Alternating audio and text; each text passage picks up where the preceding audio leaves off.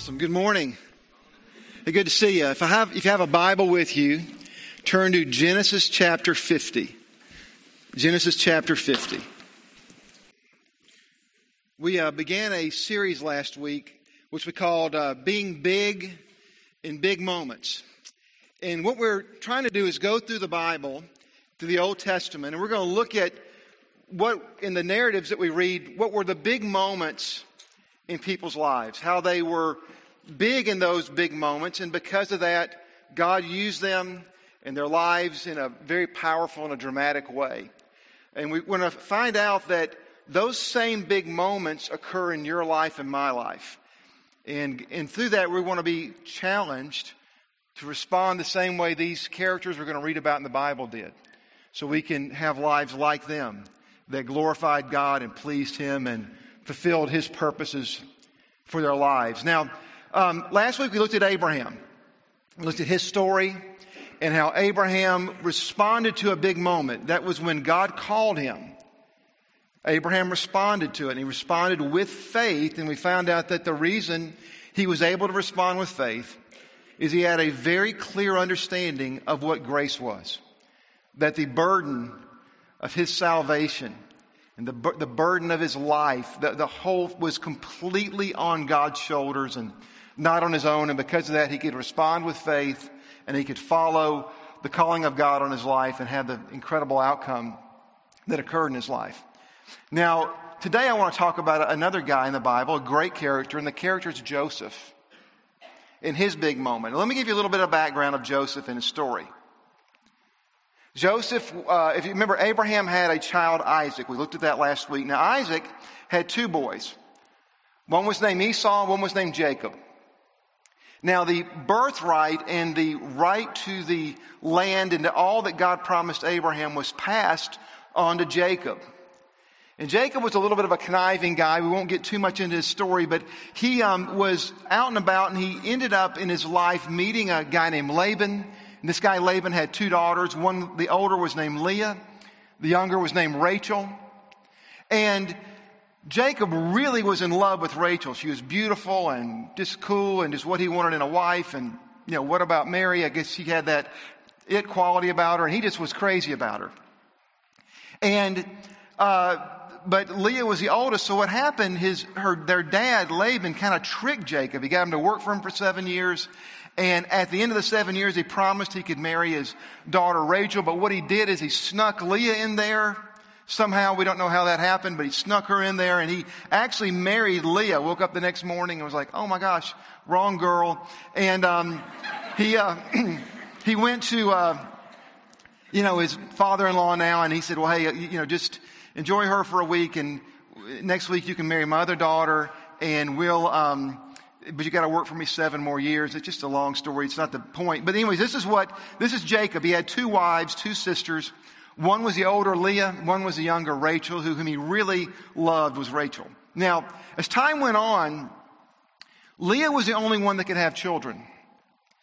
And Leah actually had seven children uh, from Jacob and seven boys. And uh, you know, it was very frustrating for Rachel because she couldn't have a child. So she ends up letting, uh, asking Jacob to be with her handmaid, and he has a couple uh, kids through her, but it's not hers. And then Leah responds and throws her handmaid at him, and so he's got 11 kids, and then, or excuse me, 10 kids between all these, between Leah and the two handmaids.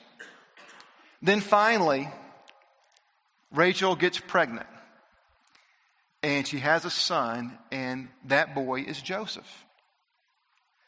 a little later on, she has one more son. His name's Benjamin. When she's giving birth to him, she actually dies during childbirth, but he's delivered.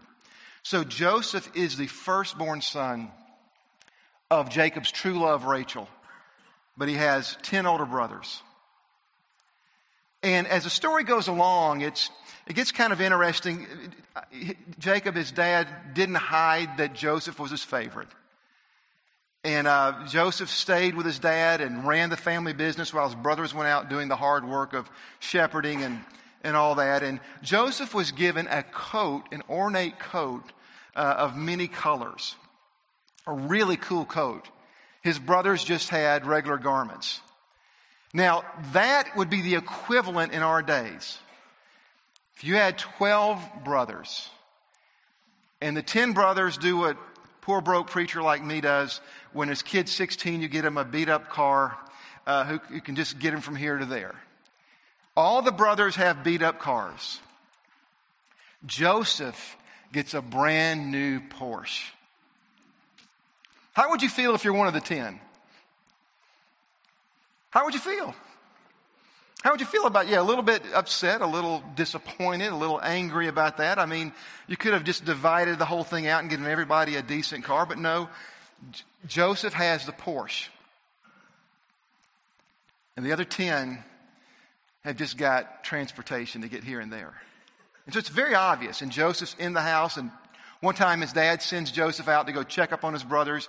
He goes out, and they weren't working real hard, so he came back and actually told his dad he tattled on his brothers to his dad, kind of ratted them out. So you have that going on. And then Joseph has a dream. And he's very excited about this dream, and he's probably somewhat naive. But he tells his whole family about his dream. And here's what the dream was there was wheat growing, they were all out gathering wheat, and they were bundling up uh, uh their wheat into a sheaf.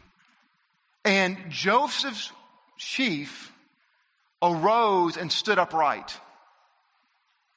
And the other 11 sheaves bowed down to him. The many colored coat didn't hurt the ego at all, did it? And he told his family this dream. And of course, you can imagine how his brothers are responding. And then he goes and he has another dream. And in this dream, what happens is he's standing there and the 11 stars bow down to him. And then even the sun and the moon, which meant his mother and his father bow down to him. And, and at that one, his parents are getting a little concerned, actually. But this is who Joseph is. This is the background. He, he has it in his heart from God that he is the sheaf that stands upright that rises up and stands up, and everybody else bows to him. Now, one day he's going out to go check up on his brothers again. And again, last time he went out there, he, he tattled on them, gave them a bad report, and he's going out there again, and his brothers see him coming, and they just blow up with rage. How much they hate this guy. They are mocking him, calling him a dreamer.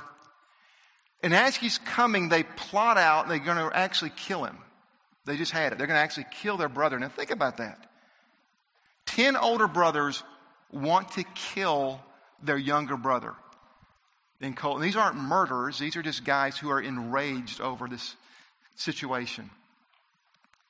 And he's coming, and the oldest brother actually goes, Oh, we can't do this. So he tries to talk them out of it, and he's, he's kind of figures out a way to where he can hide him away and they can just beat him up or something, and, but not kill him. And so they grab him, they rip up his coat, they beat him up, the Bible tells us later on the story, as it's recalled, that he is um, pleaded for his life. He's in distress, and they take him and they throw him in a well, a cistern.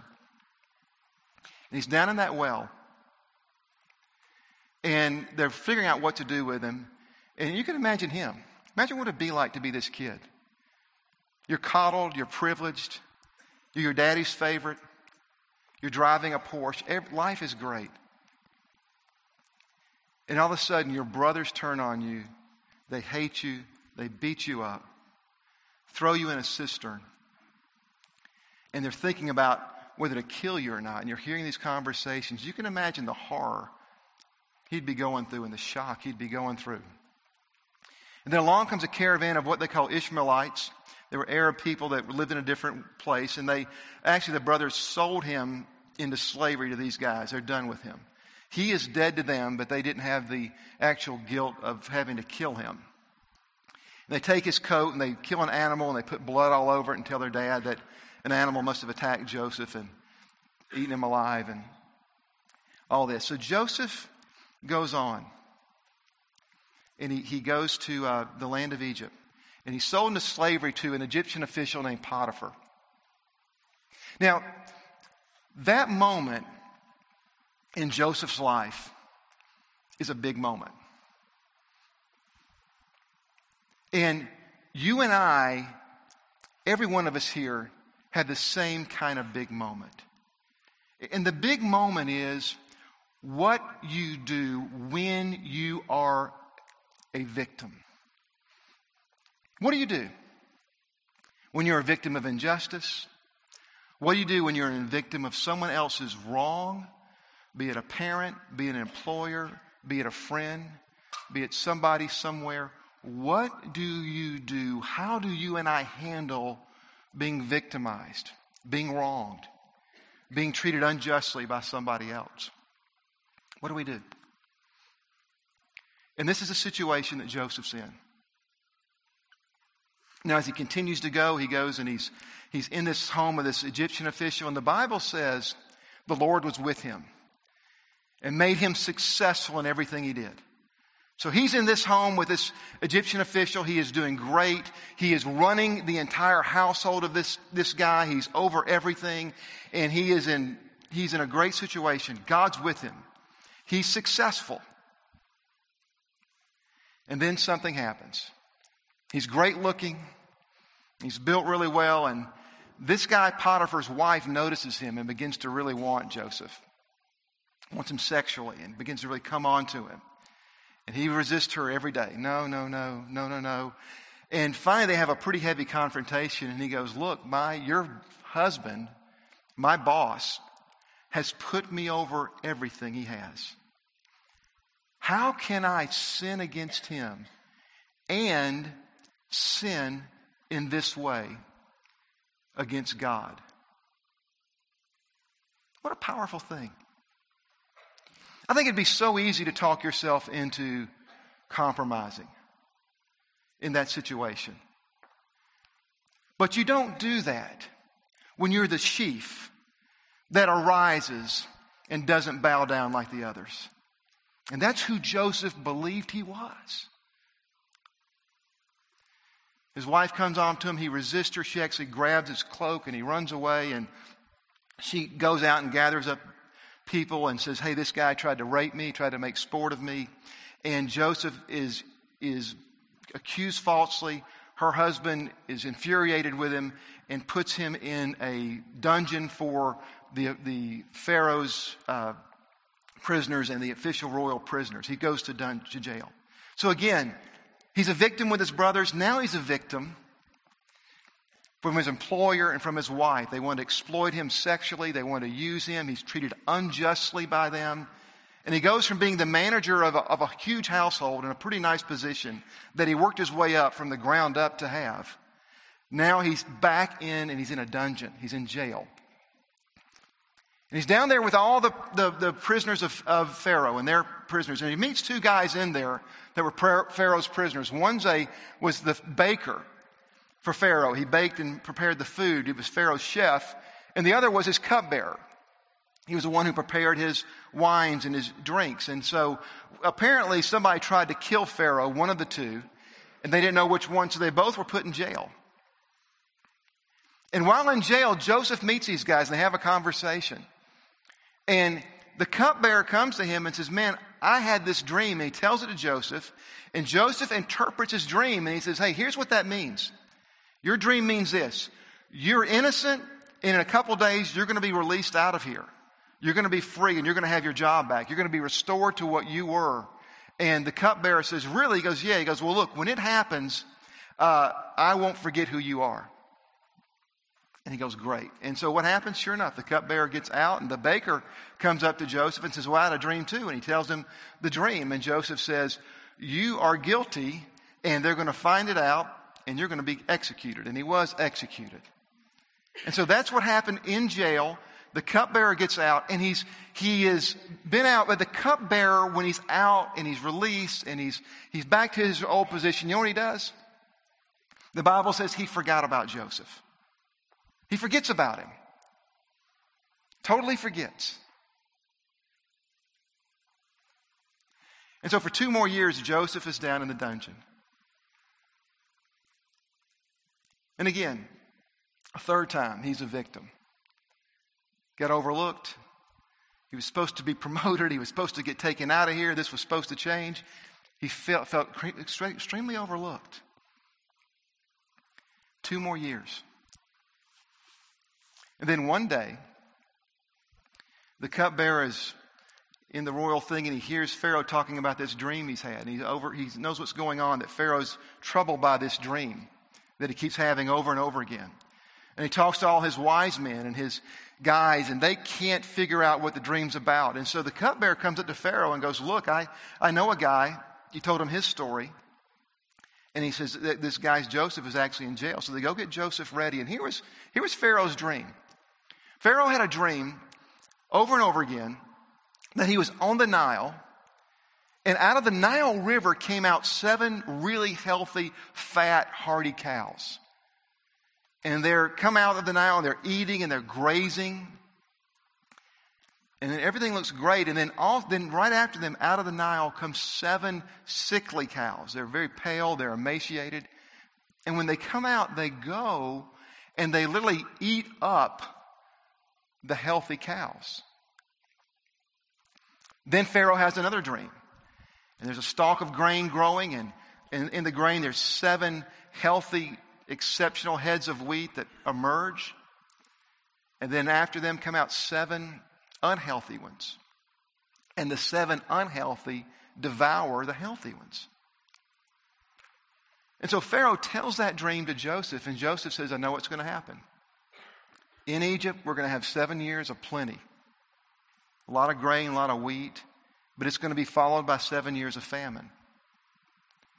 And what we're supposed to do is prepare for the famine now. When all these healthy grains are coming in, all this plentiful harvest, we need to save a lot of it and be ready. And so they did that. And in that moment, the king was so astonished at Joseph's ability to interpret the dreams. He says, Who can I find to be over this project? And he names Joseph and puts him in charge of the whole project. So Joseph becomes the viceroy over Egypt, the second in command, the basically the decision maker for the whole land of Egypt. And he's overseeing this project, and, and, and it's going great. And he actually gets a wife. They, they give him a wife. They change his name to Zephah Paneah, which means his God speaks and lives. What a great name. Somebody names you, when, when, a pagan king renames you, your God speaks and lives, you're doing, you're in, you're in a good, good spot.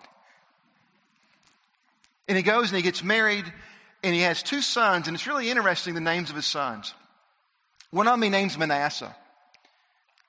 And Manasseh means God has made me forget all my suffering. Now, let me ask you something. In what ways in your life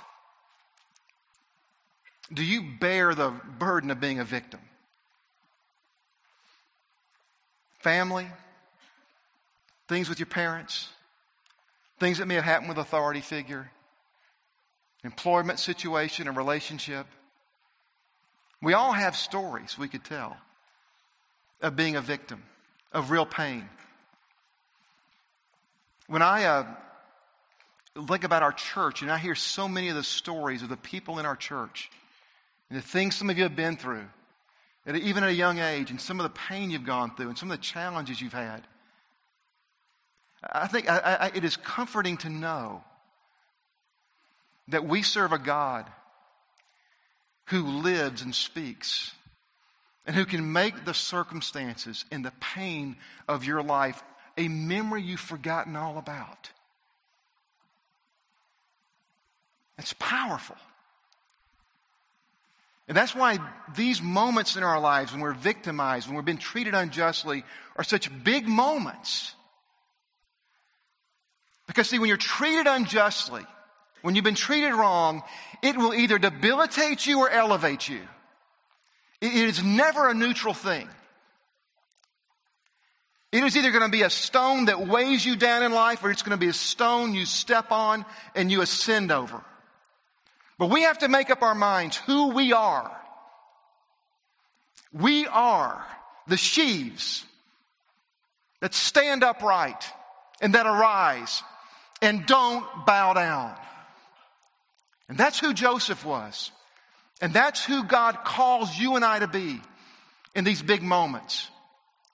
And because he was that, God made him forget his suffering. And the, the next son's name was Ephraim, which means God made me productive and fruitful in a land of suffering. And he even saw that the experiences he had in his life were not just about him, but there was a bigger, broader context to his life, and that what he was going through would affect the, the broader scope of his life in a much more positive and profound and, and powerful way. And Joseph goes on, and later on, he, uh, he is the, the, the, the, doing all the executing his plan to gather grain, and then the famine comes, and you can read about this. This, this made the Egyptian empire incredibly successful and powerful. Other nations were coming and spending all their wealth and giving up land, and, and the, the, the Egyptian empire, with their grain reserves, was devouring the whole ancient Near East. And this empire was becoming extraordinary. And we go back into his brother's land where they are. And they're, they're needing grain. And their dad, Jacob, tells his brothers, hey, go to Egypt. They got grain there. And they go. And when they go there, Joseph recognizes them. And Joseph kind of gives them a hard time. He accuses them of being spies. And he messes with them and, and he gets them one to bring their younger brother back. So they do that. And he, he again messes with them a little more. I don't want to get into the details of the story, but he gets, he detains their brother Benjamin, who's his real full brother there. And he makes them go and get their dad and bring him back. And then during that whole episode, he tells them who he is. I'm Joseph, and they freak out, which you would freak out. And later on, they're all there as a family. He lets them go, he forgives them, the whole family's there. And later on in the story, their dad dies. Let me read this to you. It's in chapter 50, the very end of Genesis. Their dad dies. In verse 15, it says this When Joseph's brothers saw that their father was dead, they said, What if Joseph holds a grudge against us and pays us back for all the wrongs we did to him? So they sent word to Joseph saying, Your father left these instructions before he died. He actually didn't, but you and I would do the same thing, I'm sure.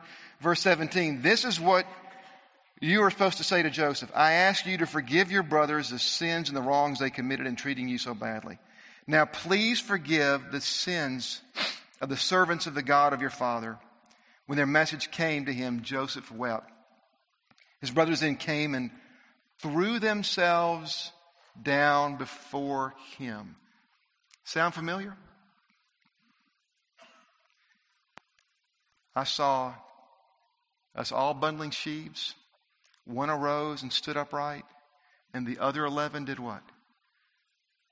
Bowed down. They bowed down. Verse 18, when we, and they said this, We are your slaves. But Joseph said to them, Don't be afraid. Am I in the place of God?